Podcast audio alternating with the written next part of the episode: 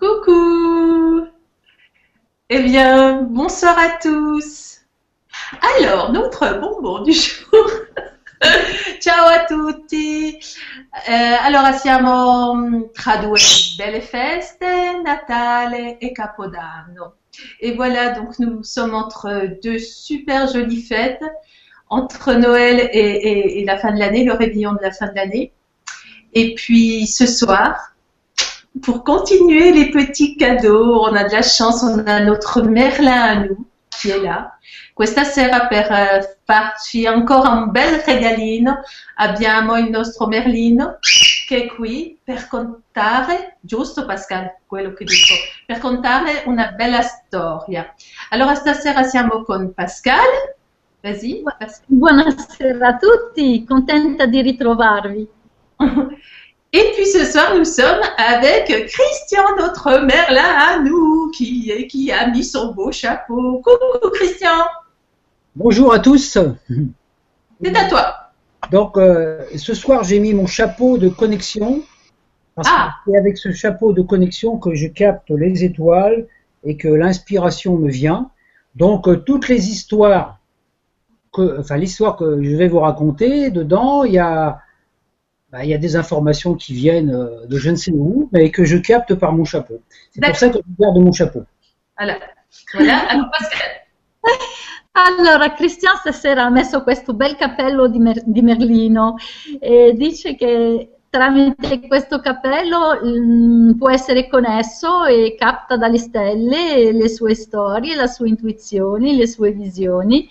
Cristian è un contastorie che ci racconterà stasera un- un qualcosa che, che capta tramite il suo cappello, dice, per quello lo terrà tutta la serata.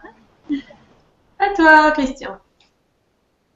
Alors l'histoire que je vais vous raconter se passe à Paris, à la butte Montmartre, près du Sacré-Cœur, un beau matin du mois de mai dans les années 1960. Allora, la storia che ci racconterà stasera si svolge a Parigi, sulla collina di Montmartre, vicino al Sacro Cuore, nel mese di, me- di maggio nel 1960 o 65? 60, 60 hein, tu, as, tu as dit. 60? 60. 1960. Malgré les brumes matinales qui maintenaient la colline dans une opacité blanchâtre, Nonostante la, la- la bruma mattinale che manteneva eh, la collina in un'opacità biancastra, le soleil envoyait ses premiers rayons printaniers, des doux fils dorés. il sole inviava i suoi primi raggi dorati. Cela donnait envie aux oiseaux de chanter et aux amoureux de roucouler.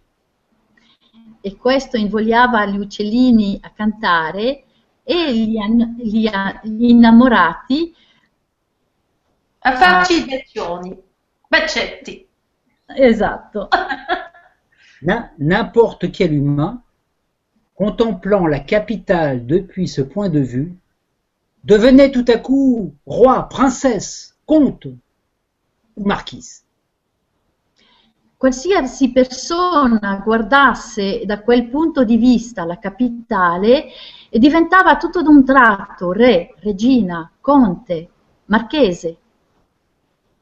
Pourtant, il était si loin le temps des mariages princiers, des têtes couronnées, Eppure era così lontano il tempo dei matrimoni dei principi, La dernière tête était tombée du corps de Louis XVI depuis un siècle et demi.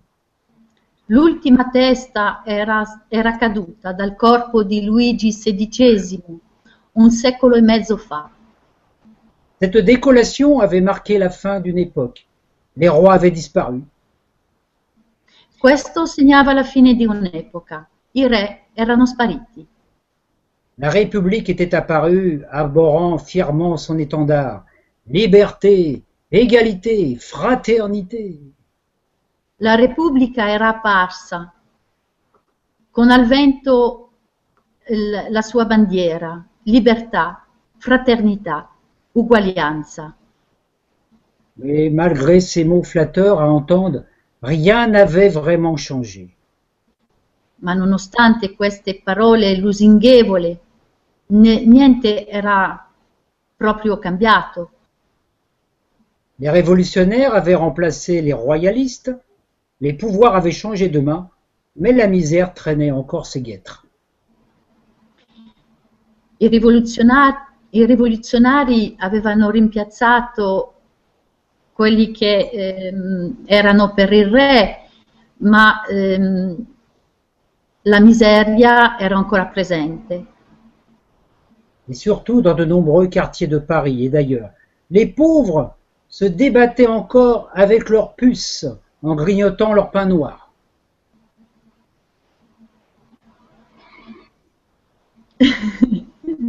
I poveri erano ancora a popolare alcuni quartieri di Parigi e si dibattevano tra le loro pulci a condividere il loro pane nero. Quant aux puces, qu'elles soient de 1950 ou de 1789, elles étaient tout aussi agressives et indécidables. E per quanto riguarda le pulci, che fosse stato 1950 o 1789, erano ugualmente aggressive. La Bastille était devenue une place. La forêt de Fontainebleau ne résonnait plus du son du corps, mais du bang des fusils des chasseurs. La Bastiglia era diventata una piazza e la foresta di Fontainebleau non risuonava più del coro, ma del bang dei fucili dei cacciatori. Avant la Révolution, cette même forêt appartenait aux bourgeois qui chassaient pour se distraire. Prima della rivoluzione questa foresta apparteneva ai borghesi che cacciavano per distrazione. À leur tour, ils avaient été chassés, tués par les sans-culottes. Et ce sont les descendants de ces derniers qui, aujourd'hui, sont les nouveaux chasseurs. e a loro volta sono stati cacciati dai sans-culottes, che sono, eh, di cui discendono gli attuali cacciatori. Lui, il n'avait jamais eu l'occasion de voir un fusil, ni un chasseur. À Montmartre, il n'y en avait pas beaucoup. Lui non aveva mai avuto l'occasione di vedere né un fucile né un cacciatore. A Montmartre non ce n'erano tanti. Et de gibier, il ne connaissait que des chats de gouttière et les gros rats qui parfois lui servaient de repas. E come cacciagione l'unica cosa che conosceva erano i grossi gatti selvatici e i ratti che ogni tanto gli facevano da pasto. Lui, c'était Christophe. On l'avait surnommé Chris, en souvenir de Christophe Colomb. Lui si chiamava Christophe ed era soprannominato Chris, in ricordo di Cristoforo Colombo. Seulement lui, il n'avait rien découvert, si ce n'est la misère. Solo che lui non aveva scoperto niente se non la miseria. Au moment où commence cette histoire, il avait 15 ans. All'inizio di questa storia aveva 15 anni. Hercule, le héros grec, lui, avait trouvé un serpent dans son berceau et l'avait tué. Ercole, il dio greco, aveva trovato un serpente nella sua col- culla e l'aveva ucciso. Chris, lui, avait trouvé la misère dans son berceau et n'avait jamais réussi à s'en débarrasser. Elle lui collait à la peau comme une pustule. Chris lui aveva trovato nella sua culla la miseria e mai era riuscito a sbarazzarsene. Il habitait dans les contreforts de la butte Montmartre, une petite rue en pente, sans soleil, dans une maison délabrée dont même les rats ne voulaient pas. Abitava nelle- nei controforti della collina di Montmartre, in una piccola strada in discesa, in una casa così così mal ridotta che neanche i topi la volevano come casa.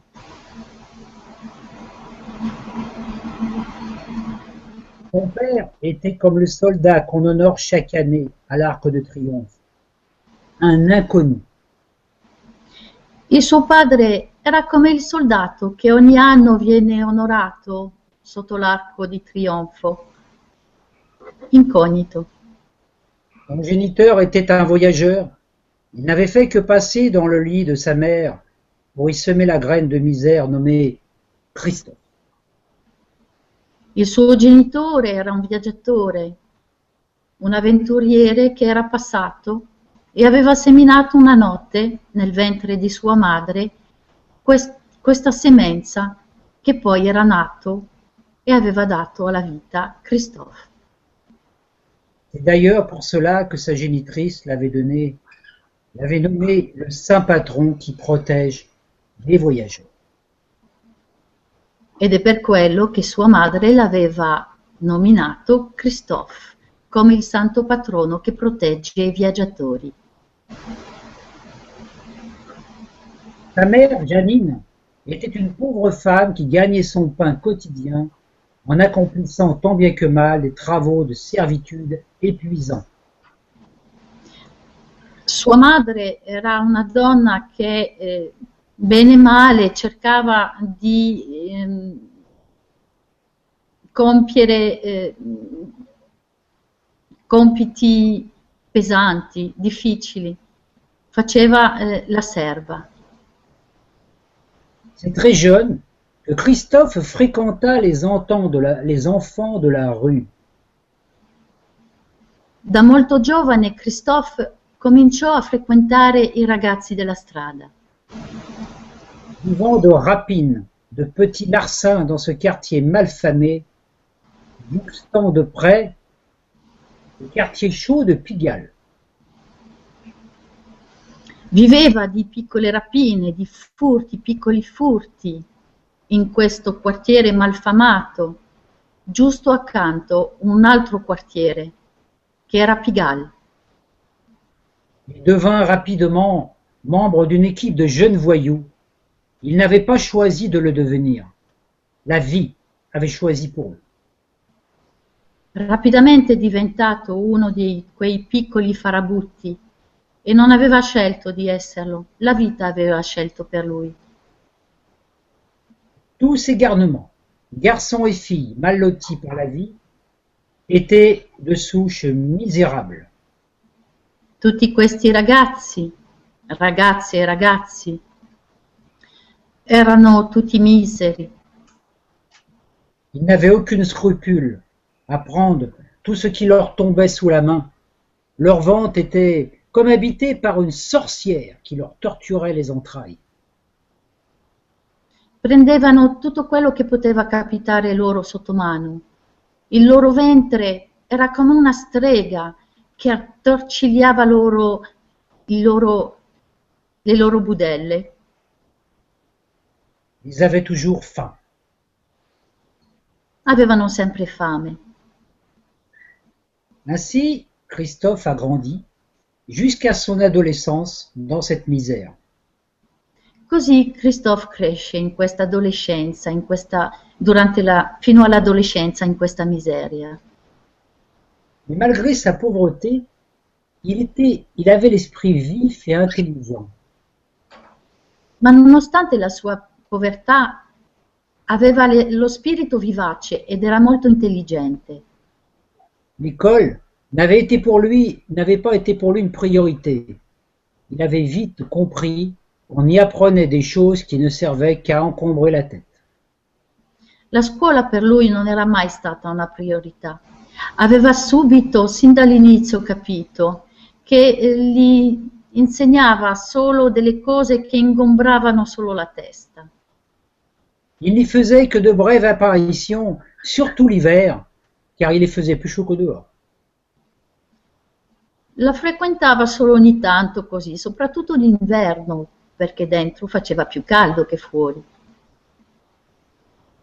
Il aimait imaginer ce qu'il ferait de ses richesses s'il arrivait un jour à en avoir. Gli piaceva immaginare quel che avrebbe fatto delle sue ricchezze se mai un giorno fosse riuscite- riuscito ad averne. C'est cela l'apanage des pauvres. Ils peuvent rêver à mieux. Les riches, eux, ne le peuvent pas, ils ont déjà tout. E questo è il vantaggio dei poveri, possono sempre sognare di aver meglio. I ricchi loro non possono, hanno già tutto. Il aurait tant aimé que sa mère soit plus heureuse, qu'elle ait une meilleure nourriture et qu'elle vieillisse moins vite, car elle était épuisée par ce labeur. Avrebbe tanto voluto che sua madre fosse più, velo- più- più felice, che avesse più risorse e che avesse avuto un lavoro meno pesante per non invecchiare così in fretta. Mais à Paris, il y avait aussi des riches qui employaient nombreux domestiques à entretenir leur jardin ou à travailler dans des usines insalubres et mal chauffées. A Parigi c'erano anche i ricchi che assumevano alle loro dipendenze dei poveri per fargli fare i lavori nel giardino, mantenere il loro giardino, oppure lavorare in fabbriche così insanne, molto, molto duramente. Alors le choix était simple. Chacun pouvait choisir soit de devenir domestique, ouvrier suivant à la, à la tâche, ou rester mendiant ou voyou comme Christophe. E allora la scelta era semplice. O si poteva diventare domestico, o si poteva scegliere di rimanere mendicante, come ha fatto Christophe. Quant aux riches et aisés de naissance, c'était Dieu qui les avait désignés avant même qu'ils viennent au monde. E Per quanto riguarda i ricchi, erano ricchi di nascita. Era Dio stesso che li aveva fatti così quando sono nati. Et Christophe se demandait bien pourquoi le Dieu là-haut avait fait de telles différences entre tous ses enfants. Ma Christophe lui si chiedeva ma perché Dio aveva fatto una tale differenza tra tutti i suoi figli? Il se posait la question à chaque fois qu'il passait devant le Sacré-Cœur. Il le trouvait beau cet édifice. Il aurait bien aimé y habiter avec ses copains. La domanda gli veniva ogni volta che passava davanti al Sacro Cuore. Lo trovava così bello quell'edificio, gli sarebbe piaciuto abitarci con i suoi amici. Mais il n'avait pas été construit pour être l'abri des pauvres, mais la demeure du Seigneur. Un Seigneur qui n'était jamais là et qui avait des maisons un peu partout et qui s'était inhabité.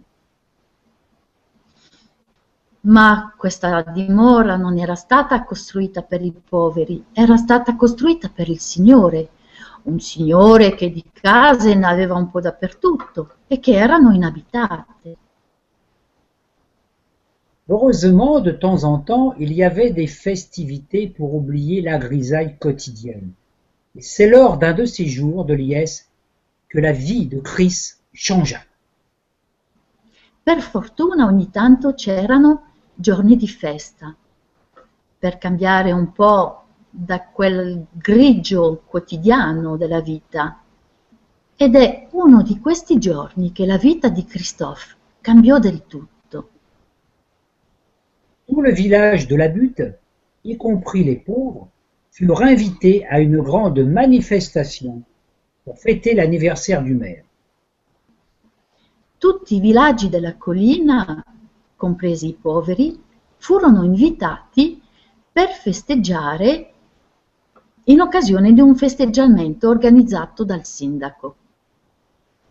Parce que celui-ci venait de recevoir une décoration pour grand service rendu à la nation. perché quest'ultimo aveva appena ricevuto un riconoscimento per servizio reso alla nazione. Des chars décorés de fleurs garnis de jeunes et belles jeunes filles sillonnaient les rues. Cari decorati di fiori, riempiti di giovani e, giova- e giovane, percorrevano le strade. les jeunes demoiselles envoyaient des nuées de pétales odorants sur la foule, et Chris en reçut un sur la main. Le ragazze inviavano migliaia di petali di fiori profumati sulla folla e Chris ne ricevette uno sulla mano.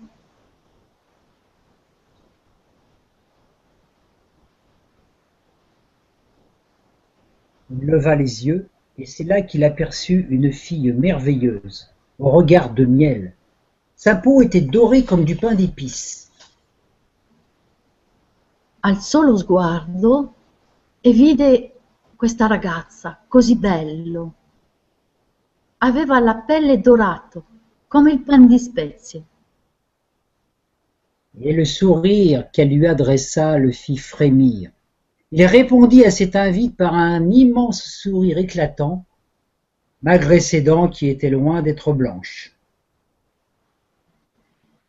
E la ragazza gli inviò un sorriso che lo fece tremare e lui rispose a quell'invito con altrettanto un bel sorriso grande, nonostante i suoi denti non erano poi così bianchi. Bah, il sentit son cœur battre plus fort, son sang tout dans ses tempes. Il eut un vertige, et le temps qu'il reprenne ses esprits, le chat avait disparu. Ebbe un fremito, il sangue cominciò a battere forte nelle tempie, il cuore impazziva e quasi sveniva quando ritornò in sé il carro era sparito. Mais où était-elle donc cette fée qui lui avait souri? Ma dov'era questa fata che le aveva sorriso? Oui, il croyait aux fées et aux esprits, qu'ils soient bons ou mauvais. Sì, credeva nelle fate e negli spiriti, fossero buoni o cattivi. D'ailleurs, il était persuadé que c'était une sorcière mal intentionnée qui lui avait jeté cette misère dans son berceau. Tra l'altro era convinto che fosse una strega malintenzionata che gli aveva buttato quella miseria nella sua culla. Et s'il la rencontrait, il allait pouvoir la lui balancer au nez. E se la in- l'avesse incontrata avrebbe potuto buttargliela in faccia. Mais il croyait aussi aux bons esprits, aux lutins farceurs. D'abord, lui aussi adorait faire des blagues. Ma credeva anche negli spiriti buoni, a, a eh, lutin, non mi viene Loredania, le lutin, Non so neanch'io, eh, se me lo chiedi. nani, Beh, fa niente. I- i- credeva negli spiriti buoni, i nani scherzosi, i nanetti scherzosi e anche lui, anche a lui piaceva fare gli scherzi. Il avait lu une histoire qui racontait qu'une fée magnifique avait épousé un humain et qu'elle utilisait ses dons magiques pour lui donner tout ce dont il avait besoin. e raccontava una storia nella quale una, fe- una fate aveva sposato un umano e utilizzava tutti i suoi poteri magici per portare a questo essere tutto ciò di cui aveva bisogno. Alors aujourd'hui, pour la première fois, il pensa à sa chance. Allora, oggi per la prima volta pensò alla sua fortuna. Le cortège continua, et bientôt apparurent devant ses yeux éberlués des automobiles rutilantes. La, sfila- la sfilata continuava e presto apparve- apparvero davanti ai suoi occhi delle macchine rumorosi. Il y en avait de toutes les couleurs, avec des pare-chocs chromés, des sièges en cuir, des tableaux de bord en bois, Ce n'erano di tutti i colori, con i paraurti cromati, con ehm, Interno in legno. in, in legno, meravigliose. Des chevrolettes. des grosses limousines fabriquées en Amérique et même une Rolls. delle Chevrolet, una grossa limusina, limusina fabbricata negli Stati Uniti e persino una Rolls. Et dans cette Rolls, il y avait le maire. In questa Rolls c'era il sindaco. Celui-ci était également un riche bijoutier et propriétaire d'un musée fabuleux. E questo era anche un ricco bigio- ehm, gioielliere e proprietario di un museo favoloso. Il y avait dans ce musée des coupes en argent ciselées et en or massif incrustées de pierres précieuses, des épées en or, C'era in questo museo delle coppe preziose di argento lavorato finemente, di no- in oro, in- con dentro diamanti e pietre preziose incastrate e persino una spada in oro. et aussi un coffre rempli de pierreries que personne n'avait jamais pu voir. E anche un bauletto completamente pieno di pietre preziose che mai nessuno aveva potuto vedere. Le bruit circulait que les richesses contenues dans ce coffre feraient de son détenteur l'homme le plus riche du monde. E un rumore correva dicendo che in questo cofanetto eh, c'erano tante ricchezze che chi fosse riuscito a possederlo sarebbe stato l'uomo più ricco del mondo. Christ n'avait jamais mis les pieds dans le musée, mais il passait souvent devant la porte gardée par des vigiles. Chris non si era mai recato dentro al museo, ma spesso passava davanti alla porta, davanti alla quale c'erano dei vigili. C'est un de ses jeunes voisins qui, pour lui faire envie, lui avait raconté ce qu'il avait vu lors de sa visite au musée avec l'école.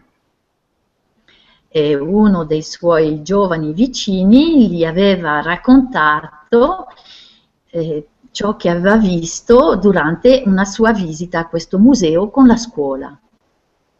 Si Christ n'avait pas séché les cours, il aurait pu lui aussi voir ses richesses lors des visites organisées par le maître d'école.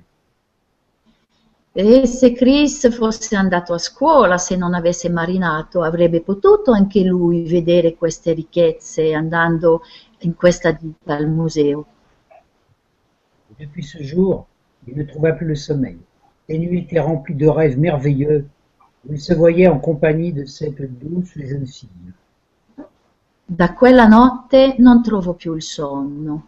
I suoi- le sue notti erano popolate di sogni meravigliosi che passava in compagnia di questa bellissima ragazza.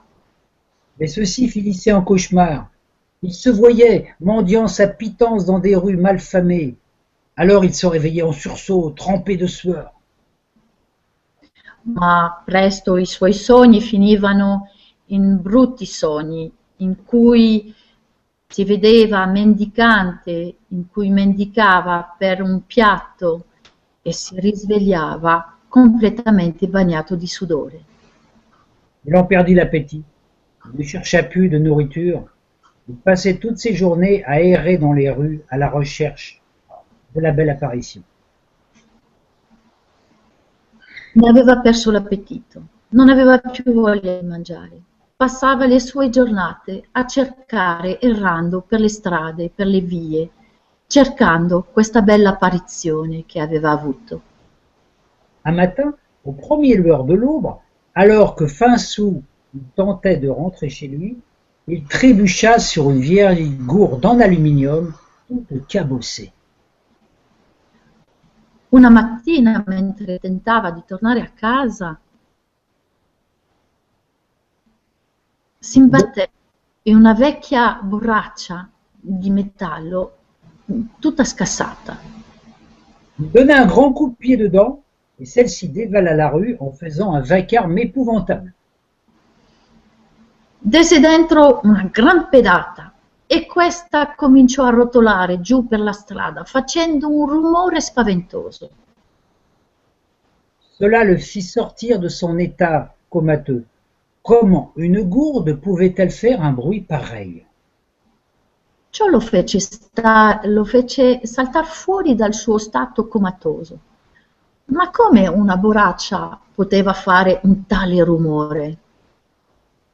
Car il en était certain. Il avait entendu comme une voix qui criait, tempêtait. Alors il s'approcha de plus près Perché ne era certo, aveva sentito come una voce che gridava, tempestava. Allora si avvicinò. Le bouchon était à moitié ouvert et de la gourde montait une voix tonitruante.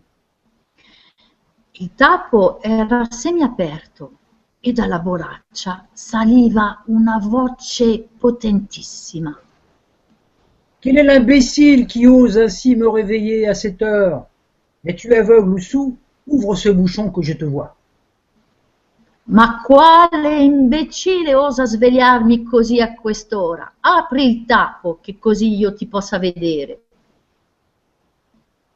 Chris obtempéra sans réfléchir. Une fumée bleue sortit de la gourde et se densifia sous la forme d'un être immense.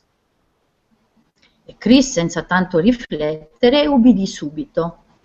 E allora un fumo bluastro esce fuori dalla borraccia e piano piano si trasformò in un essere immenso. Voilà, je suis quand même assez gros et visible pour que tu me vois. Ça va pas, non, de donner des coups de pied dans ma maison E allora sono abbastanza grosso e visibile perché tu mi possa vedere, ma sarai mica matto di dare pedate e di prendere a pedate la mia casa. Votre maison, quoi Une gourde toute cabossée la, la sua casa? Una borraccia tutta scassata? Je me demande si la gourde, c'est pas plutôt toi. Une gourde pleine d'alcool. Tu empestes l'alcool de basse qualité. Tu me parais bien jeune. Pourquoi tu te saoules à ton âge? Ma mi sembra che tu sii un po'. un po' stupidello. O sei stupidello o sei ciucco? Ma mi sembri abbastanza giovane. Ma dimmi un po', ma perché ti, ti inciucchi alla tua età? Cette voix très forte lui résonna dans les tympans et le dégrisa un peu. Questa voce gli risuonato, gli risuonò nei, te- ne- nei timpani e lo fece riprendersi un pochettino. Il rassembla ses esprits et il vit que l'apparition, immense, abhorrait un sourire malicieux et des yeux intenses et profonds. Ripresosi, si rese conto che questa- questo essere immenso aveva degli occhi profondi, intensi, uno sguardo molto intenso. Chris se parla lui-même. Oh non, j'ai dû boire du gin de mauvaise qualité, ça me donne des hallucinations. E Chris eh, borbottò tra sé e sé, oh no, forse ho bevuto un po' troppo gin di, di cattiva qualità, forse ho delle allucinazioni. Et s'adressant à l'être, il dit Serais-tu un génie comme dans les contes de fées? E rivolgendosi a quell'essere gli chiese, ma tu saresti un genio, come nelle fiabe? Oui, c'est cela. Je suis un djinn, un génie comme Aladdin. Et je te suis redevable de ma liberté. Sì, è un po' così, sono proprio un genio, un po' come nella storia di Aladino. E adesso ti sono debitore per la mia libertà, per la libertà che mi hai dato. Car dans ta soulographie, tu as ouvert la gourde dans laquelle j'étais enfermé depuis 500 ans, victime d'un mauvais sort d'un sorcier. E tu con la tua pedata hai aperto la borraccia nella quale ero rinchiuso da 500 anni dopo un maleficio di uno stregone.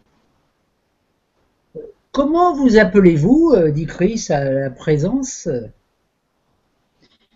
Come si chiama lei? chiese Chris a questa presenza. Oh, appelle-moi Yvan, je suis à ton service. J'accomplirai trois de tes vœux, après je reprendrai ma liberté. Mm, chiamami Ivan, Eh, sono al tuo servizio.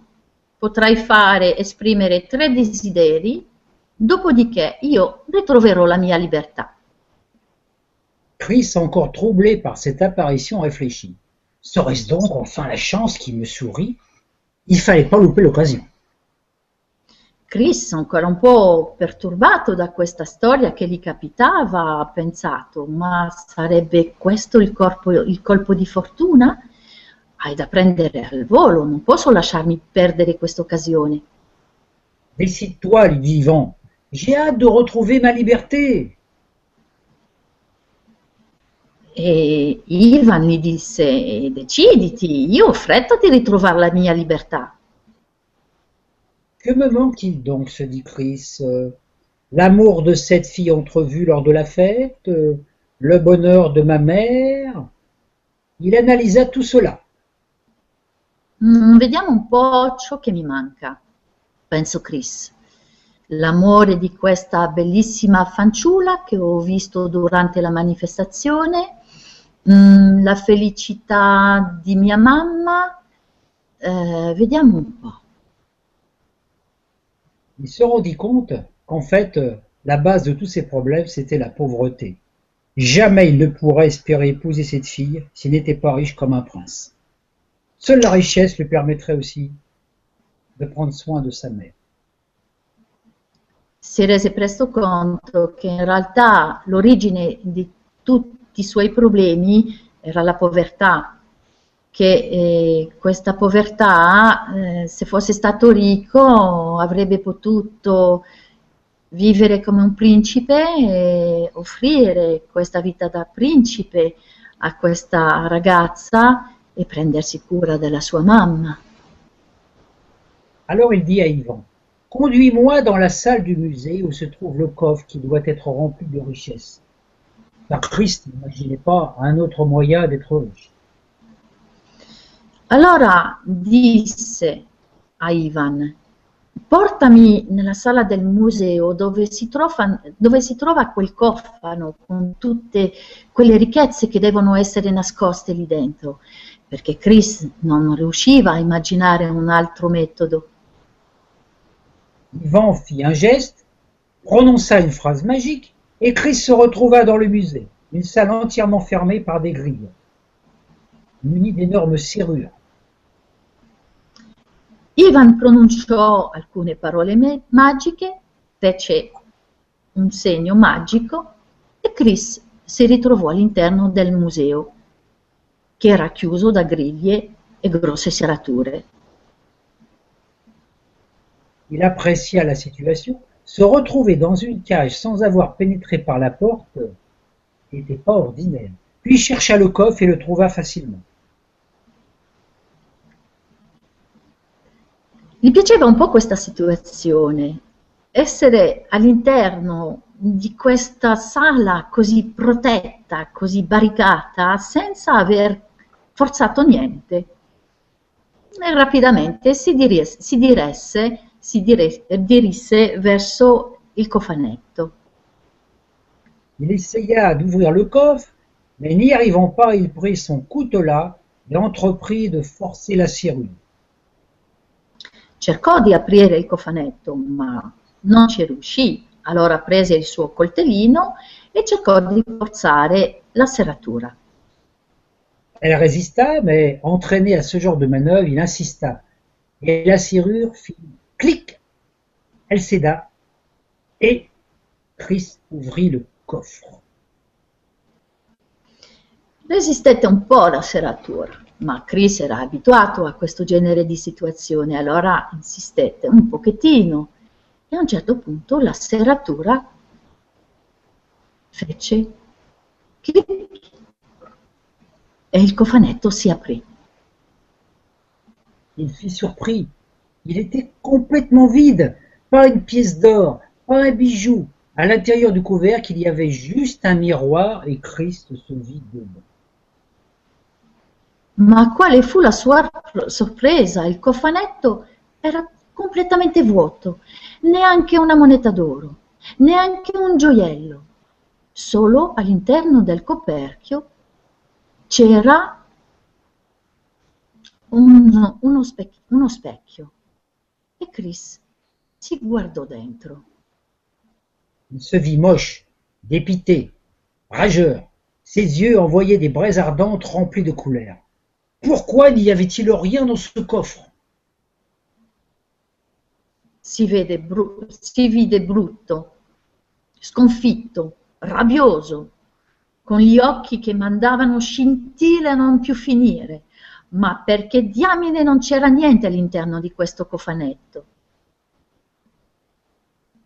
De dépit, il ferma le couvercle brusquement, et celui-ci, fort mécontent de ce mauvais traitement, fit un clac fracassant et bruyant. Chiuse seccamente il cofanetto con tanta rabbia che questo fece un rumore, clac, ma un rumore molto forte. Des gardes alertés par le bruit se dirigèrent vers l'origine de celui-ci. Chris, se rendant compte de sa maladresse, prit peur. E le guardie, allarmate da questo rumore, si dirissero verso l'origine di quel rumore e Chris, rendendosi conto del suo sbaglio, cominciò ad aver paura. Il appela en son cœur Yvan, viens, j'ai besoin de toi Instantanément, celui-ci apparut, toujours aussi souriant. Allora chiamò nel suo cuore Ivan, presto, vieni, ho bisogno di te. E questo apparve sempre sorridente. Que veux-tu, petit maître Cosa desideri, piccolo maestro, piccolo padrone? Je souhaite que tu me sortes rapidement de là. Vite, vite, les gardes arrivent Ma io desidero che presto mi fai uscire da questo, presto, presto, perché stanno arrivando le guardie. D'accord, mais ce sera ton deuxième vœu. Il ne t'en restera plus qu'un. D'accordo, ma questo sarà il tuo secondo desiderio e non te ne rimarrà più che uno.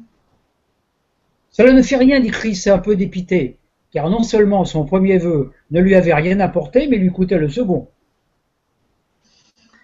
Va bene, fa niente, disse Chris, un po' dispiaciuto, perché eh, questo secondo desiderio era una conseguenza del primo che non gli aveva portato proprio niente.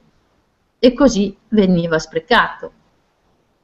La porte de la salle s'ouvrit, et les gardes ne virent rien qu'une grande fumée blanche et bleutée, laissée par la disparition du génie et de Chris.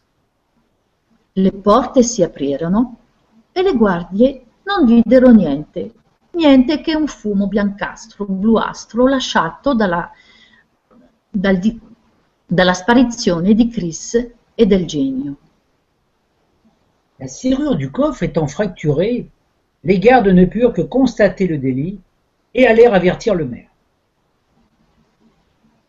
La serratura del cofano, essendo stata forzata, le guardie constatarono il delitto e andarono ad avvertire il proprietario. Ploc Chris s'était retrouvé assis sur un banc de la butte. Il lui restait encore un vœu, mais il ne voulait pas l'utiliser en vain. Il décida de rentrer chez lui pour se reposer. Chris si ritrovò seduto su una panchina sulla collinetta. Gli rimaneva un desiderio da far esaudire, ma non voleva sprecarlo. Allora così decise di tornare a casa per riposare un po'. Sur son chemin, il croisa un mendiant. Cela, il les fuyait comme la peste. Il lui rappelait trop sa condition précaire. Cammin facendo incontrò un mendicante. Quelli lui gli fuggiva come la peste, perché gli ricordavano troppo la sua condizione precaria. Mendier, pas question, plutôt mourir, se disait-il. Il ne sut jamais pourquoi, mais il regarda cet homme droit dans les yeux. Mendicare mai, piuttosto morire. E non sa neanche perché, ma guardo quell'uomo dritto negli occhi. Si on peut dire, car le pauvre mendiant n'avait qu'un œil, l'autre n'était qu'une boule de verre fort brillante.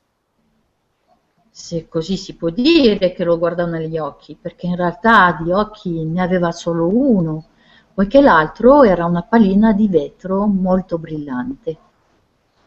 Je t'en prie, aide-moi, dit le mendiant. Vois-tu, j'étais joaillier, je traillais des cristaux, des diamants, et puis un éclat de diamant a pénétré dans mon œil et le fit éclater. Maintenant, je n'ai plus qu'un œil, je ne peux plus travailler.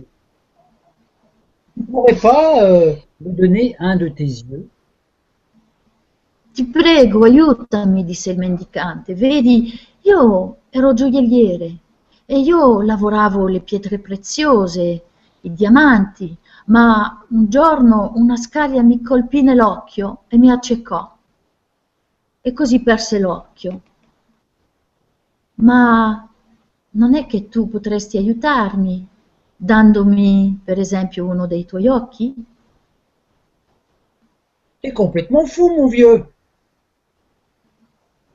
Ma, ma sei completamente pazzo, vecchio mio.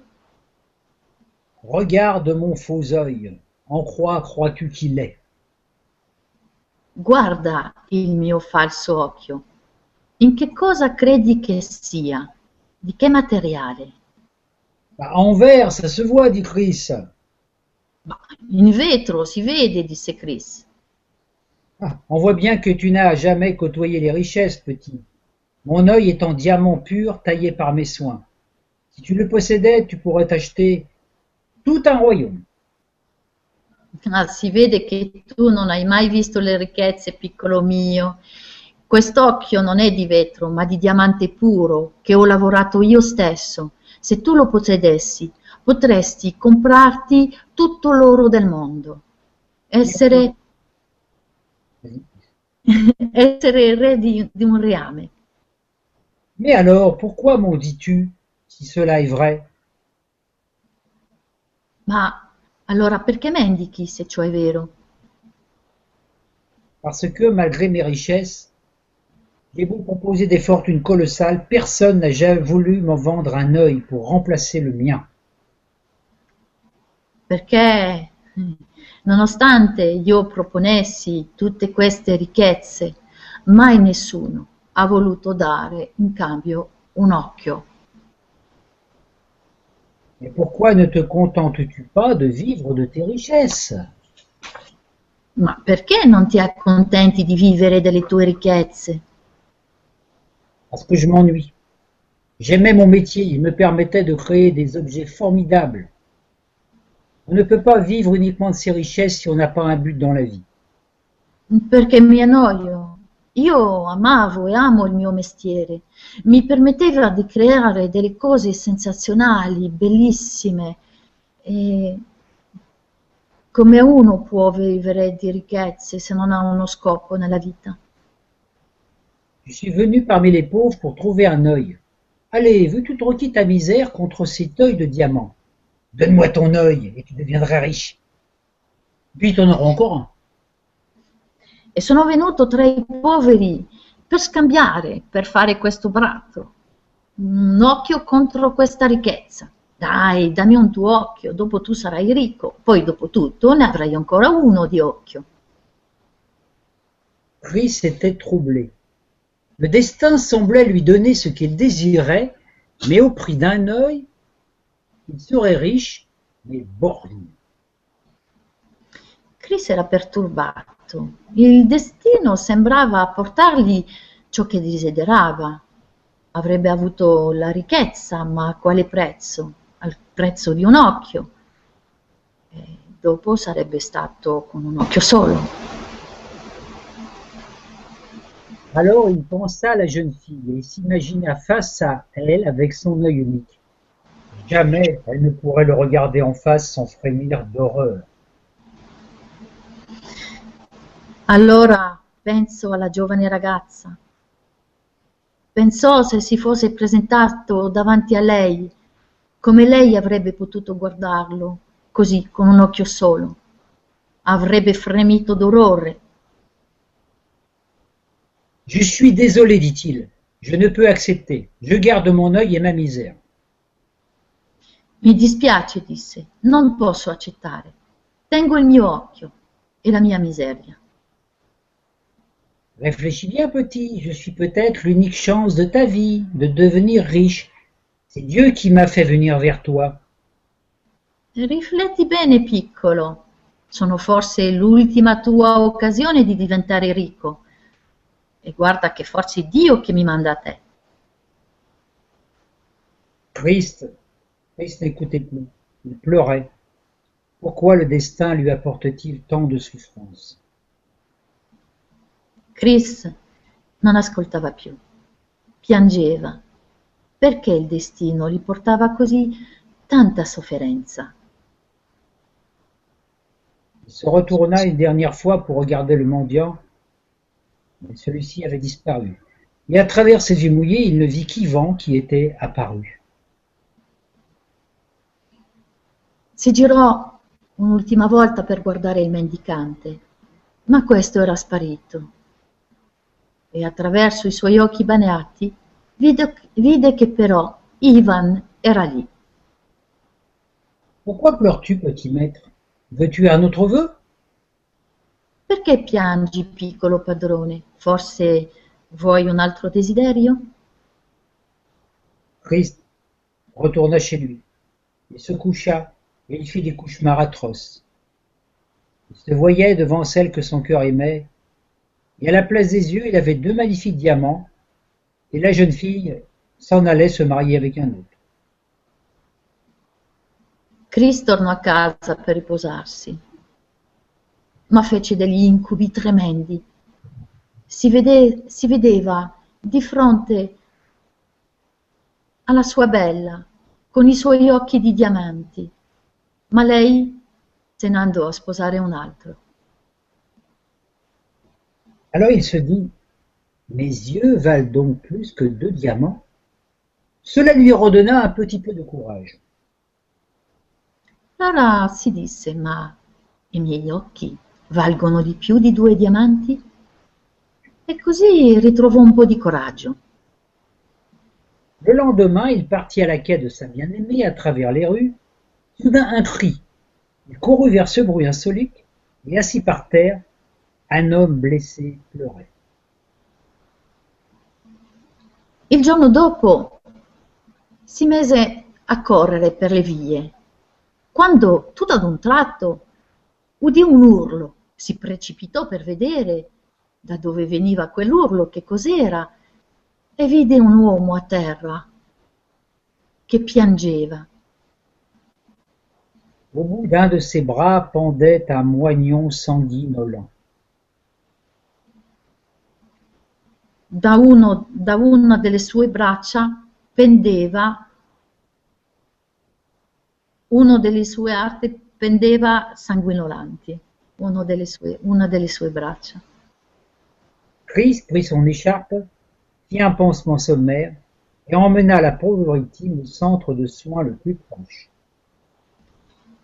Chris avvolge la spalla, il braccio di quel povero uomo come poté e lo portò al centro più vicino di soccorso.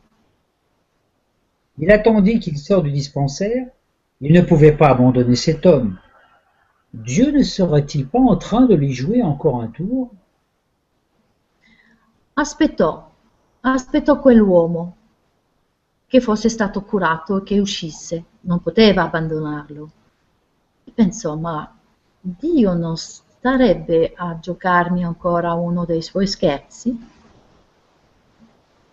Le blessé sortit du centre et puis il se dirigea vers Chris.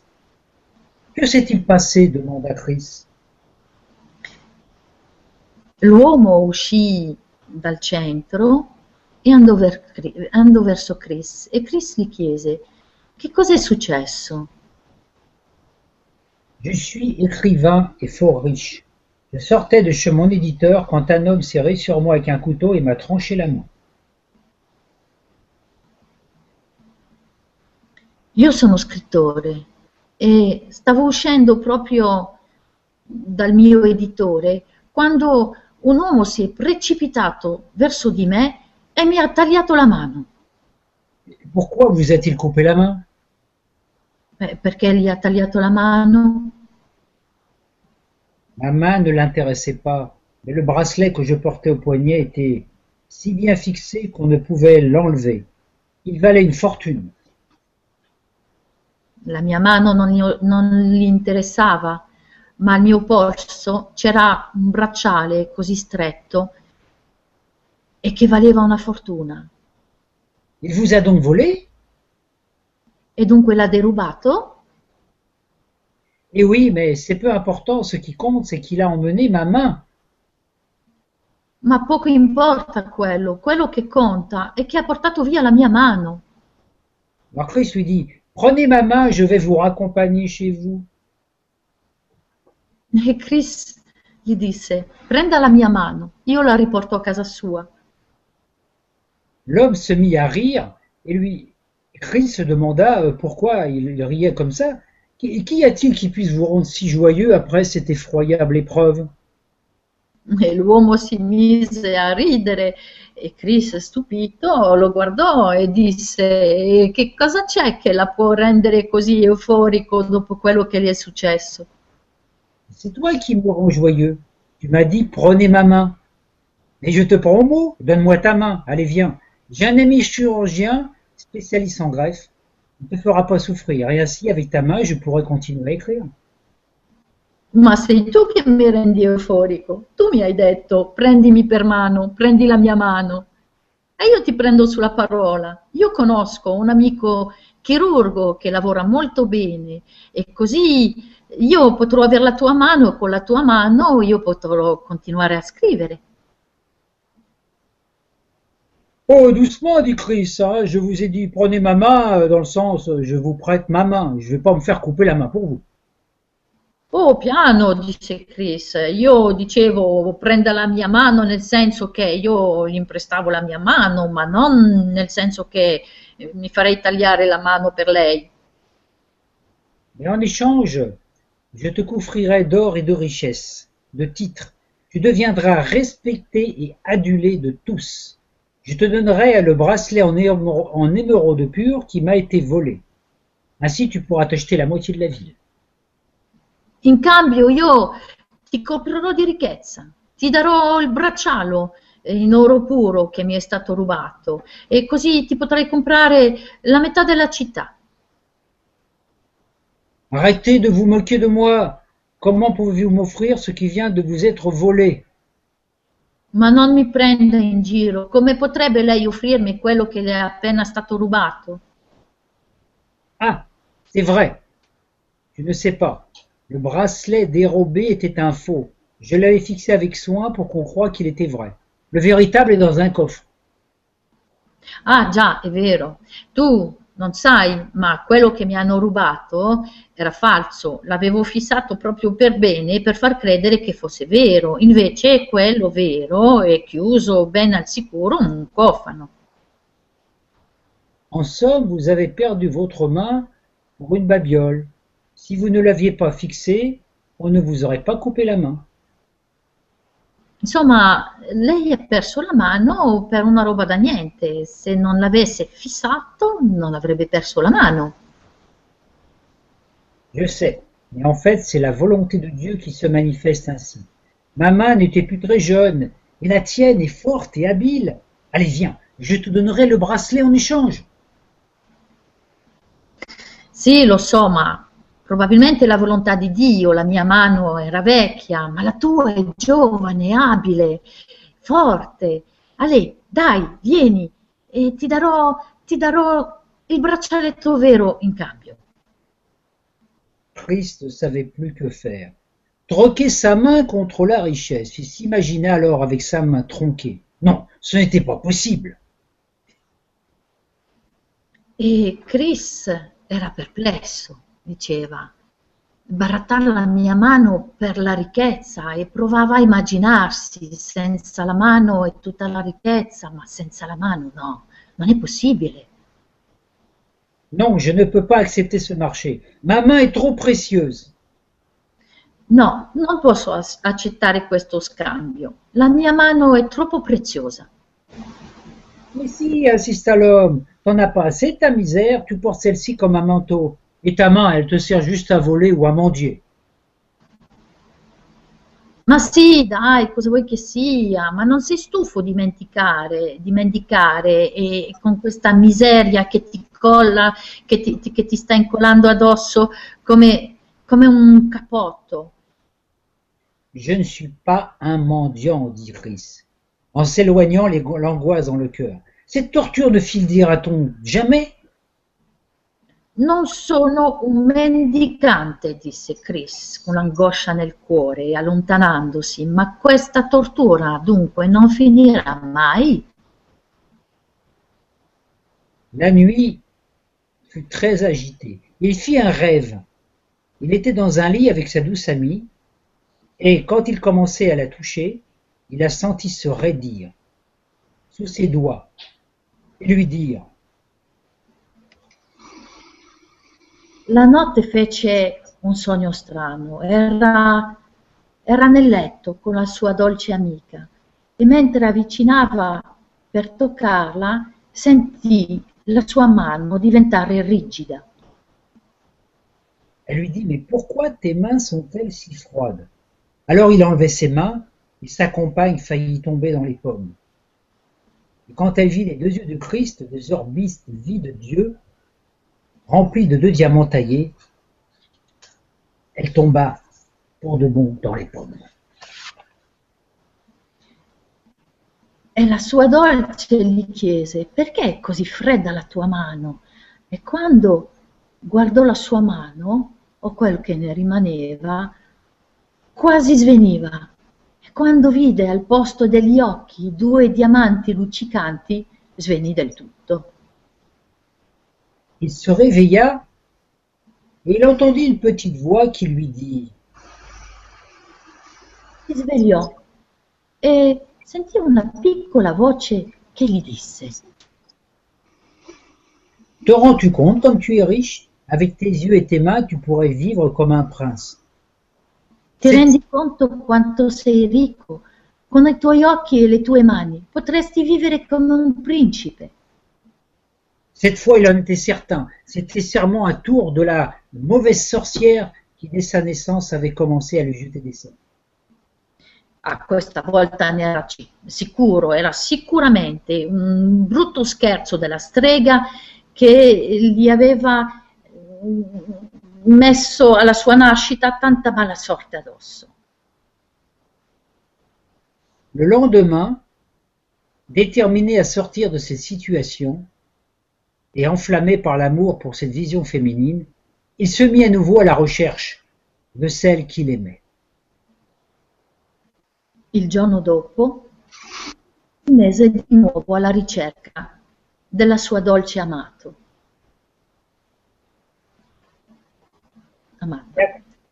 Il arriva sur la place du tertre. Un agent de la fonction publique lisait un texte. Mentre arrivò sulla piazza, un agente della funzione pubblica stava leggendo un testo. Avis à la population. Un voleur a pénétré par effraction dans le musée de Monsieur le maire.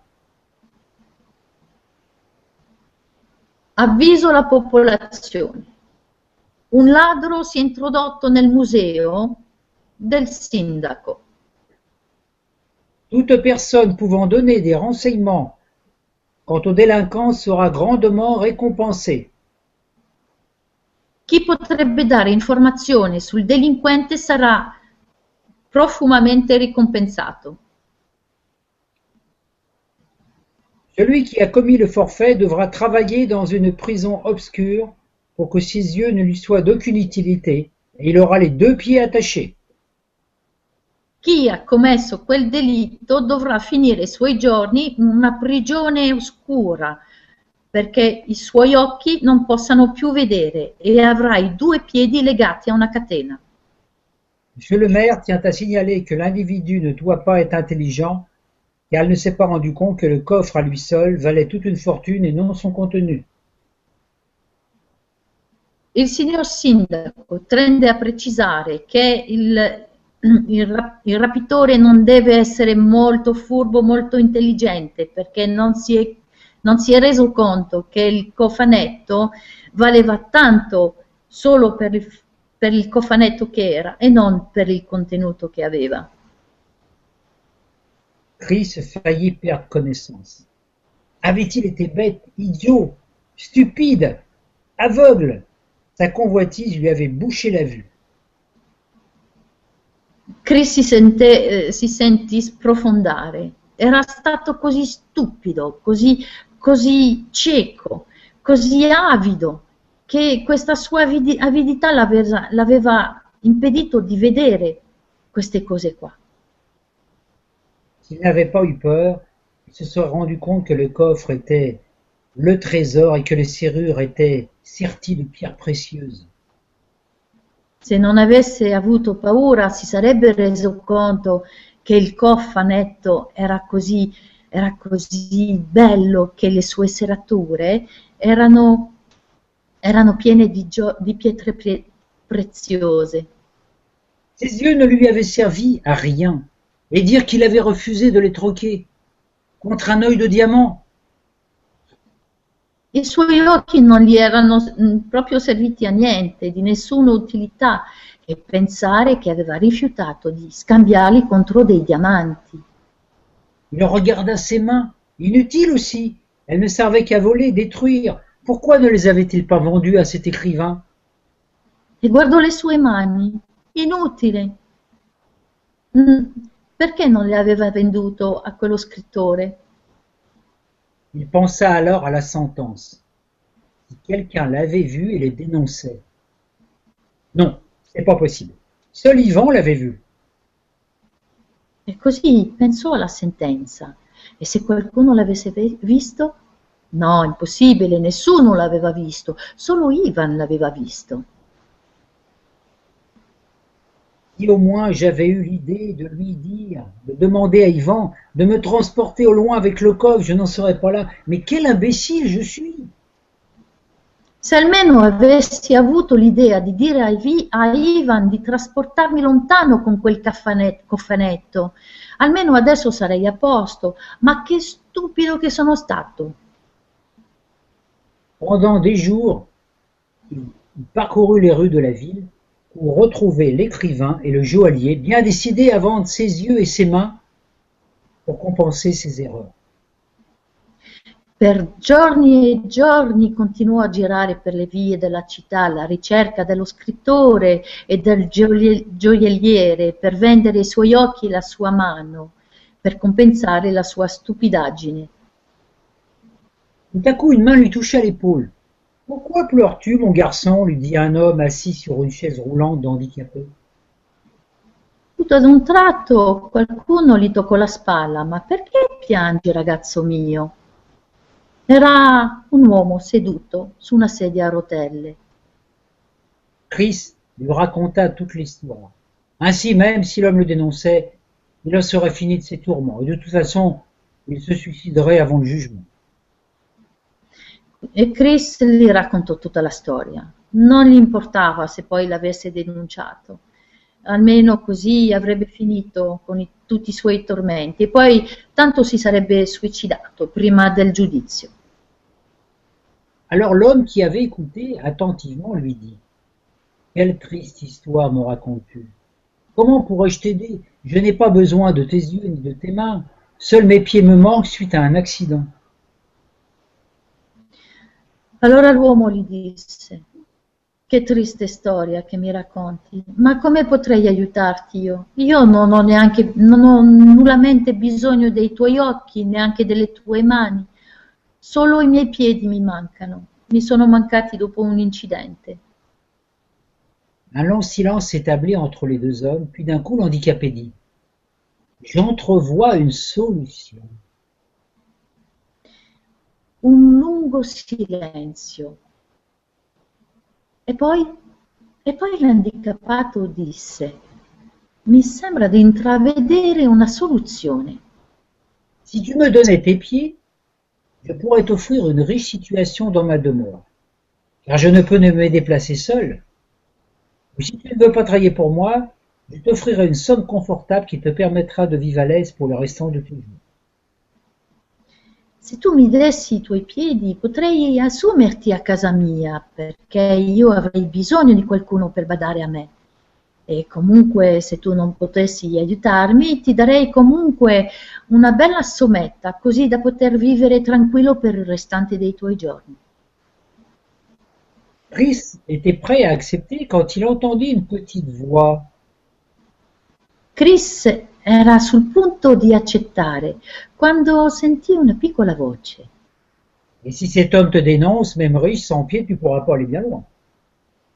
E se quell'uomo ti denuncia, anche se ricco, senza piedi, non potrai mica andare da molto lontano. Donc Chris refusa, et il fit encore des cauchemars. E così Chris rifiutò, ma continuò con i suoi incubi. Il se voyait avec deux yeux de diamant, des mains en émeraude et les deux moignons de ses pieds enfouis dans des caisses remplies d'or. La divine vision de sa bien-aimée surgit et il l'avait pleuré à chaudes larmes. Si vide con due occhi di diamanti brillanti, le mani, due, due smeraldi al posto delle mani, e piedi, o quello che ne rimaneva, immersi nell'oro. Ma a questa, vis- a vista la sua benamata piangeva, piangeva con tante lacrime. Alors, il se mit à comprendre. Il s'aperçut que dans sa quête effrénée de richesse, il avait oublié celle qu'il aimait. Il n'avait pas cherché sur la bonne voie. Il cherchait le moyen au lieu d'imaginer le but. Il décida alors de se consacrer à celle qu'il aimait. Allora, ad un certo punto Chris si rese conto che si era dimenticato la cosa principale per lui, cercare la sua benamata. Aveva cercato i mezzi per arrivare a lei, ma non lei. Allora così si decise di mettersi alla sua ricerca. Alors il prit du papier, un crayon, et se mit à dessiner l'image de sa douce amie. Une fois l'image terminée, il en pleura de joie. Oui, c'était bien elle. Oh, qu'il l'aimait. Il la contempla pendant longtemps, et il oublia même toute sa bande de copains. Allora prese una matita, un pezzo di carta e si mise a disegnare il volto della sua dolce amata. Sì, era proprio lei, o quanto l'amava. L'amava tanto che se ne dimenticò persino i suoi amici. De son côté, le génie s'impatientait. Il était encore redevable d'un vœu avant de pouvoir être libre. Dal canto suo, il genio cominciava a impazientarsi. Aveva ancora un desiderio da esaudire prima di poter essere libero. Alors Christ se mit, Christ se mit à écrire sur du papier des longs vers remplis de son amour. Et puis un jour, une musique l'enveloppa et sur cette mélodie, il commença à chanter. Allora Chris, Chris si prese a scrivere versi su un pezzo di carta e la musica cominciò a volgere queste rime e Chris cominciò a cantare questa sua melodia. Est euh, si jolie. Vas-y, Pardon? été trop vite. Elle était si jolie euh, que je n'osais l'aimer. Voilà. Sa voix était claire et belle. Era così bella che non osavo amarla. La sua voce era così chiara e bella. Il chantait toute la journée. Cantava tutto il giorno Et cela lui valut même quelques piécettes que lui donnaient les passants. e questo gli portò anche alcune monetine che i passanti gli davano. Puis vint le jour anniversaire du maire comme tous les ans, et tous les chars défilèrent. Christ était assis à même le sol sur le passage du cortège, et à côté, il y avait posé le portrait de sa belle qui ne la quittait jamais.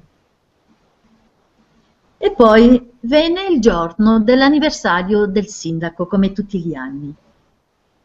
Ed era prevista di nuovo la sfilata dei cari e Chris si sedette lì, in prima fila, con davanti a lui il disegno che aveva fatto del volto della sua dolce amata. Tout occupé à chanter, il ne vit pas le char de la jeune fille. Mais quand un pétale de rose embaumé tomba dans sa main, il leva les yeux et la vit, habillée de blanc comme une mariée. Elle jetait des fleurs partout. Oui, c'était elle, si belle, si radieuse, comme sur le portrait.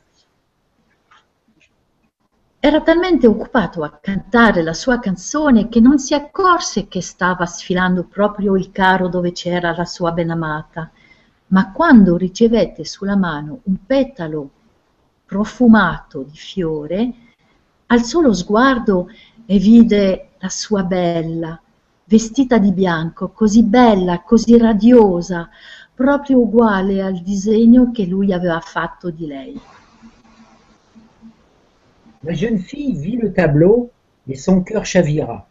Comment un homme avait-il pu peindre son portrait alors qu'elle ne sortait jamais de chez elle La giovane ragazza, quando vide il dipinto che aveva fatto di lei, rimase così stupita come qualcuno avesse potuto dipingere il suo viso quando lei non usciva mai di casa.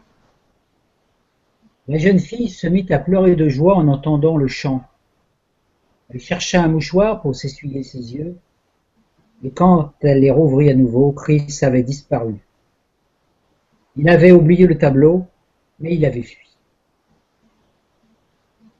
La ragazza fu così colpita dal canto dolce di questo ragazzo che si, mese, si mise a piangere. Cercò un fazzolettino di carta per asciugare le sue lacrime e quando riaprì gli occhi non c'era più il ragazzo, ma solo il dipinto. Chris, impaurito, era fuggito, lasciando lì sul posto il dipinto che aveva fatto. Il était parti comme un malpropre. Il se sentait sale d'avoir voulu dérober le coffre qui appartenait au père de la jeune fille. Jamais il ne pourrait la regarder sans honte. Elle prit le portrait et l'emporta avec elle. Chris era fuggito, non poteva resistere al suo senso di colpa di aver cercato di rubare proprio il tesoro del padre della ragazza.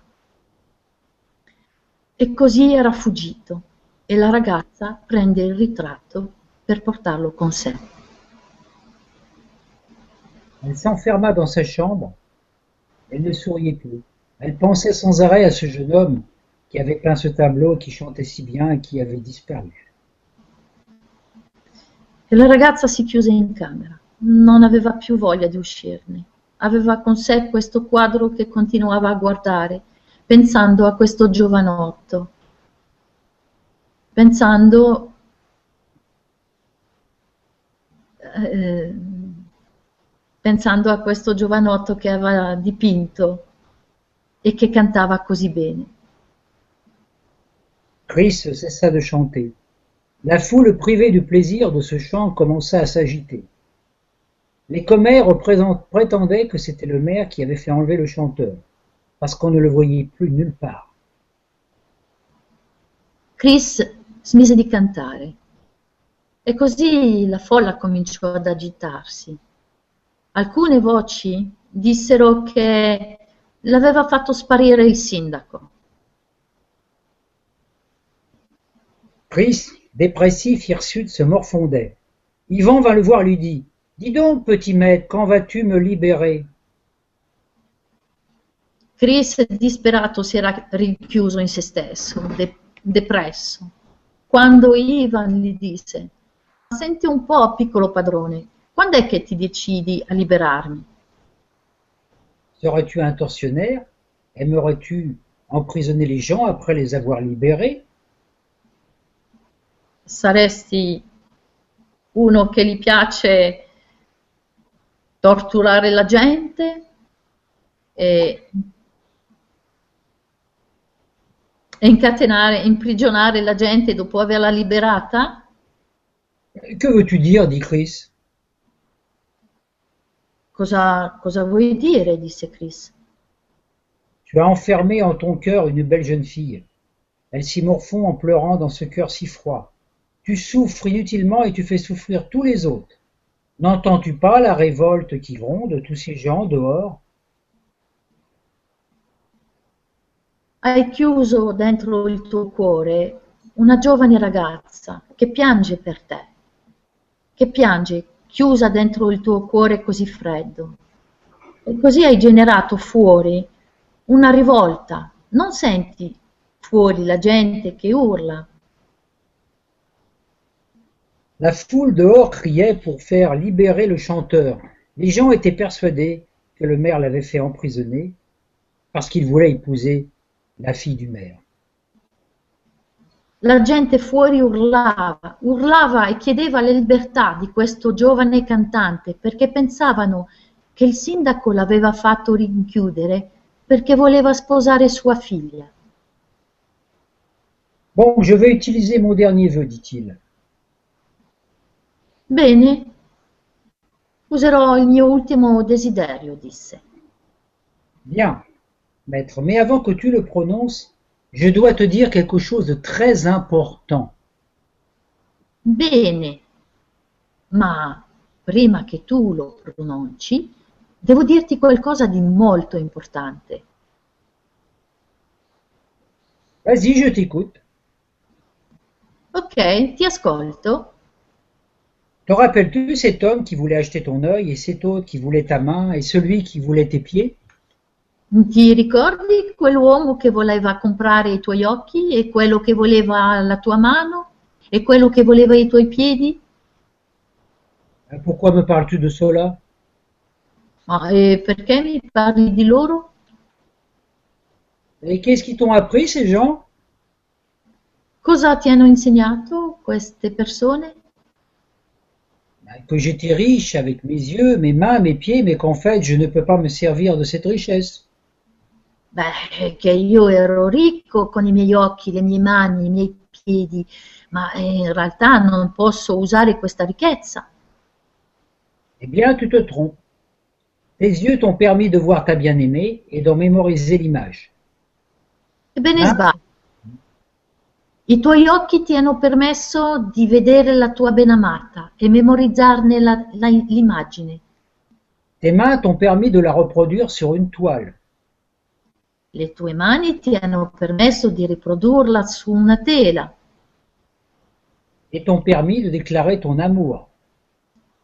e ti hanno permesso di dichiarare il tuo amore Et ta voix fait le reste.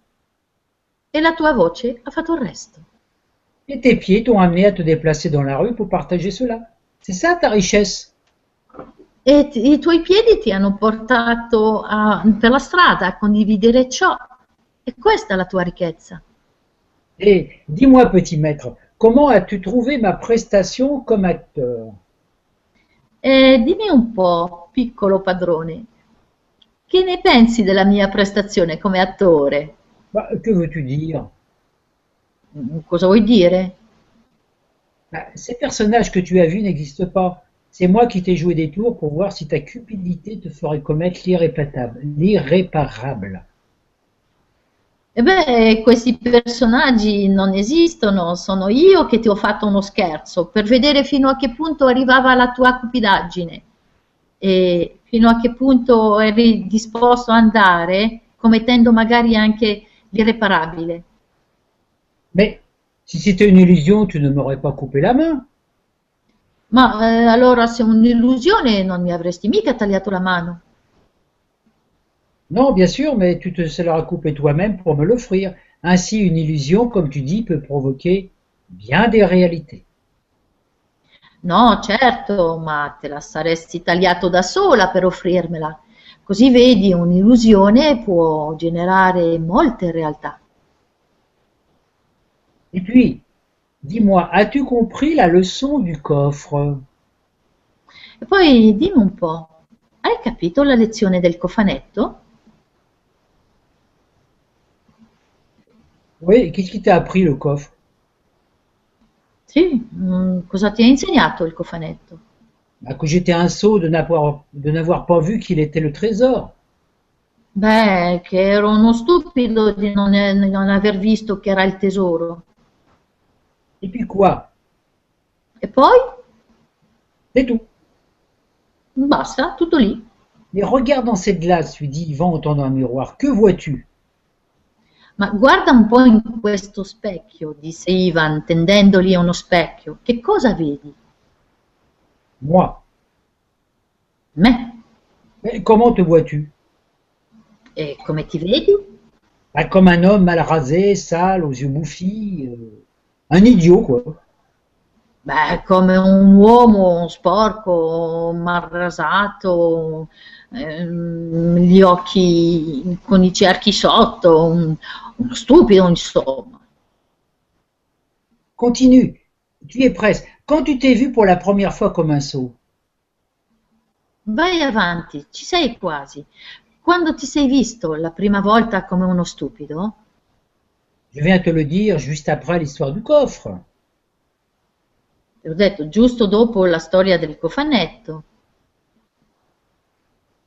Quand tu as vu le coffre, tu as vu une illusion. Et quand tu te regardes, il en est de même. Pense à ta bien-aimée. Quelle image, elle, a-t-elle gardée de toi? Quando hai visto il cofanetto hai visto un'illusione ed è stato la stessa cosa quando ti sei visto allo specchio. Ma che ne è dello sguardo della tua ben, ben amata? Che immagine ha di te? Bah, L'image que je lui ai présentée lorsqu'elle m'a vu. Eh, l'immagine che io gli ho presentato quando mi ha vista, visto. Crois-tu qu'elle te reconnaîtrait comme tu es maintenant, euh, sous ce masque barbu, sale et crasseux Ma credi che ti riconoscerebbe sotto questa maschera, mm, con la barba, sporco? Alors tu crois voir un sot alors que les autres voient en toi un chanteur à la voix d'or. E così tu pensi di vedere uno stupido mentre gli altri vedono in te un cantante con una voce d'oro. Tu veux dire par là que je, quand je crois voir un coffre vide alors qu'il est le trésor, et que je vois un idiot là où il y a un chanteur amoureux et talentueux Ma eh, mm, fammi capire, tu pensi che io vedo un cofanetto vuoto dove c'è un tesoro e che vedo uno stupido dove c'è un uomo con una voce incantevole e pieno di talento? Ben, Tu l'as trouvé. Alors euh, change ta vision et tout changera. Ecco, hai capito? Allora, cambia la tua visione e tutto cambierà. Comment faire? Eh, come si può fare? Ben, Lave-toi, fais-toi beau, regarde-toi à nouveau dans la glace et puis chante. Eh beh, prima di tutto lavati, fatti un po' bello, poi guardati allo specchio e canta. Chris se représenta devant le génie, tout rasé, tout beau, tout propre.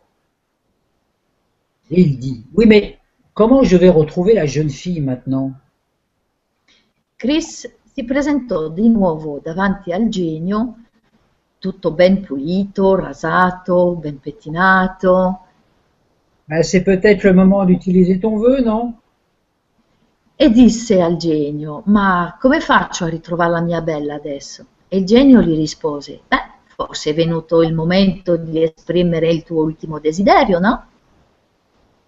C'est vrai, alors voilà mon vœu. Je veux me retrouver devant cette jeune fille, l'épouser. Pour cela, transforme mes habits en vêtements princiers, octroie-moi la richesse pour que ma demande soit acceptée.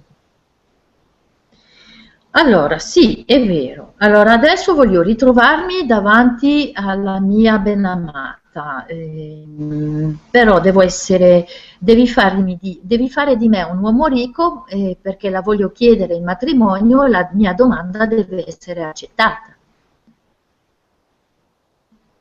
Il se retrouva dans le salon du maire qui reconnut en lui le chanteur à la voix d'or. E così si ritrovò nella sala del sindaco che riconobbe in lui il cantante dalla voce d'oro. Savez-vous que ma fille vous aime et qu'elle souffre à cause de votre disparition? Vous mériteriez une punition. Où étiez-vous? Ma lei sa che mia figlia sta soffrendo a causa della, del- delle- per il fatto che lei è sparito? Meriterebbe una punizione, sa? Ma dove era sparito? Je ne peux pas vous dire tout de suite, mais je, je vous expliquerai. Non posso dirvi adesso, ma, ma le spiegherò. La jeune fille arriva, et quand elle vit l'élu de son cœur, elle sentit une onde de bonheur parcourir tout son corps. Arrivò, arrivò la giovane ragazza e quando vise- vide il suo innamorato, un brivido percorse tutto il suo essere. Peux-tu chanter pour moi dit-elle. Puoi cantare per me? chiese. Bien, dit le maire, pour réparer vos torts, il faut vous marier. Venez, j'ai quelque chose à vous montrer. Bene, disse il sindaco, per riparare i suoi torti, i suoi sbagli, lei vi dovete sposare. Però prima venga con me, che c'è una cosa che le voglio far vedere. Ils se rendirent au musée, dans la salle du coffre. Crut, crut qu'il avait été dénoncé par le handicapé. Mais non, c'était impossible puisque c'était une illusion. La jeune fille lui prit la main. Alors il sentit une douce chaleur l'envahir. E così si, si recassero nella sala del museo, davanti al cofanetto. Chris si sentì pervadere da un tremore. Pensava, oh signore, adesso l'handicappato mi ha denunciato. Ma no, non è possibile, era un'illusione. Ma la giovane ragazza gli prese la mano Ce coffre qui a failli dérober tout ce qu'il y a dans le musée seront à vous dès que vous serez marié avec ma fille. E il sindaco gli disse, il cofano che volevano derubare, di cui volevano derubarmi con tutte le sue ricchezze sarà suo, non appena avrà sposato mia figlia. Chris se sentit idiot. Ainsi, Chris- il avait voulu voler le coffre qui en fait pouvait lui appartenir. Chris si sentì così stupido, aveva voluto derubare il cofanetto che in realtà poteva già appartenergli. Il raconta tout au maire, qui se mit à rire et lui dit ainsi Tu as failli te voler toi-même. Mais maintenant, je te pardonne parce que tu aimes ma fille. E raccontò tutto allo sindaco, che scoppiò a ridere. E così per un po' derubavi te stesso, ma ti perdono, perché adesso sposi mia figlia che ti ama. Yvan se présenta alors et lui dit Je ne t'appelle plus maître car je suis libre, j'ai réalisé tous tes vœux. Mais tu demeures mon ami pour toujours. Je vais te quitter car d'autres personnes m'appellent. Ivan venne poi a trovarlo e gli disse, io non ti chiamo più padrone perché tu mi hai liberato, ma ti sarò amico per sempre. Ma adesso devo andare perché altre persone hanno bisogno di me e mi stanno chiamando. En vérité, je ne m'appelle pas Yvan, je suis un bon génie, une sorte d'ange gardien. Et si tu as besoin de moi, appelle-moi. Tu pourrais peindre mon portrait. Ah, realtà non sono, non sono, non sono un genio, sono una specie di angelo custode. E comunque ogni volta che tu avrai bisogno, basta che mi chiami, io verrò. E potresti anche dispi- di- dipingere un mio ritratto. je vais te révéler un dernier secret. Ti svelerò un ultimo segreto. Quand tu désires quelque chose, sache exactement ce que tu veux et mets-toi en œuvre pour l'obtenir. Quando desideri qualcosa, sappi esattamente ciò che vuoi e metti tutto in opera per ottenerlo. N'oublie pas le trésor que tu possèdes. Non dimenticarti il tesoro che tu possiedi. Ton corps vaut à lui seul tous les temples du monde. Il tuo corpo vale a lui da solo tutti i tempi del mondo. Tes mains valent tout l'or du monde. Le tue mani valgono tutto l'oro del mondo. Tes pieds valent tous les coffres. I tuoi piedi valgono tutti i cofanetti. Tes yeux valent toutes les émeraudes du monde. Et ton amour voit lui tout seul tout ce que tu aurais pu jamais convoiter. I tuoi occhi valgono tutti gli smeraldi del mondo. Il tuo amore vale tutto ciò che tu avresti mai potuto desiderare. Sache te servir de ce trésor. Aime les autres et partage ton abondance. Sappi usare quel tesoro. Ama gli altri e condividi la tua abbondanza. L'amour que tu éprouves pour ton aimé grandira toujours. L'amore che tu provi per la tua amata sempre crescerà. L'amour que tu éprouves pour ton aimé grandira jusqu'à tout l'univers. L'amore che tu provi per la tua dolce crescerà fino a raggiungere tutto l'universo. Ce que tu désirais, tu l'as obtenu. Mais que de souffrances as-tu enduré Ciò che desideravi l'hai ottenuto, ma quante sofferenze hai dovuto passare? Si ton premier vœu avait été le dernier que tu as prononcé, tu aurais tout de suite été réalisé. Se il primo desiderio che tu hai espresso fosse stato l'ultimo che hai espresso, tutti i tuoi desideri sarebbero stati subito realizzati. Et Ivan s'envola vers le soleil. E Ivan volò via verso il sole. Chris épousa sa bien-aimée et combla sa mère de bienfaits. Chris sposò la sua dolce amata e riempì sua madre, sua madre di tanti beni. La butte Montmartre devient un lieu magnifique, un repère pour les amoureux et pour les peintres spécialisés dans les portraits. E così la collina di Montmartre divenne un posto speciale per gli innamorati e per tutti i pittori che potevano dipingere ritratti. Pendant que certains chantaient des mélodies d'amour, Mentre alcuni cantavano melodie di amore, le Moulin Rouge contemplait les étoiles il Moulin Rouge contemplava le stelle en laissant tourner ses ailes au gré du vent. lasciando girare le sue ali al vento.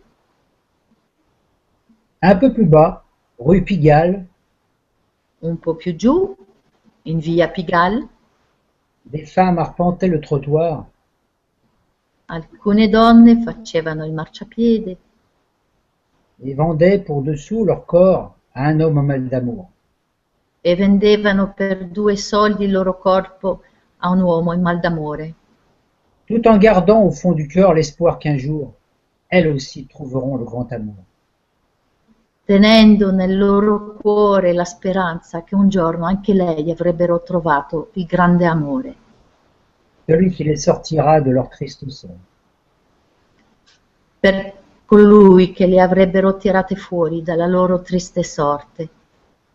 Elles ne savent pas encore que leur corps est un trésor, Non sanno ancora che il loro corpo è un tesoro, mais un jour, comme Chris, elles le découvriront. Ma un giorno, come Chris, lo scopriranno. Peut-être en tapant dans une bouteille oubliée dans un caniveau. forse dando una pedata in una bottiglia dimenticata sul bordo della strada. Et l'histoire est terminée. E la storia è finita. Quelle belle histoire. Merci notre Merlin Christian. Et merci Pascal. C'était magnifique. Vous avez bien valsé les deux. Très très beau. Très belle histoire. Maintenant, on connaît l'histoire de Montmartre. Et puis, on a quelques petites morales qui sont change, change ta vision et tout changera. Je vais te laisser traduire, euh, Pascal. Sì, abbiamo alcune morali a questa storia, eh, tipo cambia la tua visione e tutto cambierà. Quand tu désires quelque chose, sache exactement ce que tu veux et mets tout en œuvre pour y arriver. Quando desideri qualcosa, sappi esattamente ciò che vuoi e metti tutto in opera per riuscirci. Tu as déjà tout en toi, tu as déjà tout l'or du monde en toi. Tutto in, già in te, hai già tutto l'oro del mondo in te. Et puis, euh, la, la principale, sois amour. E poi la principale, sì, amore. Est-ce que j'ai bien écouté? Merlin, Christian Oui, ça va, t'as bien répondu aux questions. Ça va. Il n'y a pas de. Ouais, c'était super. Bon, alors, je voulais quand même faire un petit coucou à Chantal Rodriguez qui est avec nous et puis qui nous dit toutes des choses gentilles. Bonsoir, très chère Lorraine, Nadia et Christian. Bonsoir, tous les cœurs d'amour. J'avais grand besoin de détente et vous voilà. Merci pour cette nouvelle merveilleuse soirée. C'était Chantal. On avait Eva Violette. On avait Io Hansan qui nous parle en français, en italien. Bonne soirée à tous. Merci de votre présence et de votre amour. Bonne fin d'année 2015. Bienvenue dans l'imaginaire. On avait Nema Bella, on fait des coucous aussi à François Balsan qui était là. Dragana, coucou aussi Dragana, euh, avec des petits mots gentils de tout le monde. Voilà. Et ben, eh ben Laurie. L'histoire Merci beaucoup à toi, Christian. Oh oui, ben voilà. Euh, tu- si tu voulais nous dire quelque chose encore pour conclure cette année 2015, qui a été quand même, hein, quand même assez dure, et puis pour faire de 2016 une superbe année, si tu avais quelque chose à nous dire, je te laisse la parole de la fin. Bah, la seule chose que je peux dire, c'est que ce, ce, ce, ce conte, qui est une histoire magique, euh, qu'elle puisse se réaliser pour tous, parce que euh, on a tous euh, la possibilité un jour peut-être de trouver une gourde oubliée dans un caniveau, et c'est important de faire attention à tout, parce que quand on a une intention précise, les choses viennent, mais il faut savoir regarder où on met les pieds.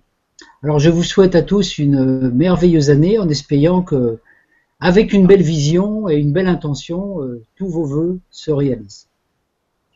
Merci, à, merci à Pascal, merci à toi, Nadia, et puis merci à tous, à tous ceux qui ont écouté et, et qui écouteront peut-être par la suite. Voilà. Bonne fin d'année à vous tous. Euh, Pascal, un petit coucou de la fin. Et puis Pascal nous retrouvera sur, euh, alors à Canal 30, Sarah était. Can- euh, Pascal sera le, au, au canal numéro 3 de la télé italienne. Voilà, c'est le scoop du jour. Voilà. Pour l'année prochaine. In italiano, dillo un po' se vuoi. In italiano, in italiano, io ritroverò un po' tutti, almeno il pubblico italiano, eh, per un canale tutto in italiano che sarà il canale 3 del Grande Cambiamento, la versione italiana del Grand Changement francese. E così con eh, Aurora e Tiziana condurremo ognuna un proprio canale invitando delle persone che sicuramente vi saranno molto gradite e alle quali potrete fare tante domande. Voilà. Alors on vous souhaite à tous une merveilleuse fin d'année et puis on vous retrouvera en 2016 pour vous souhaiter les bons vœux. Buon anno, Ciao, ciao, ciao. Ciao, ciao. Grazie a tutti.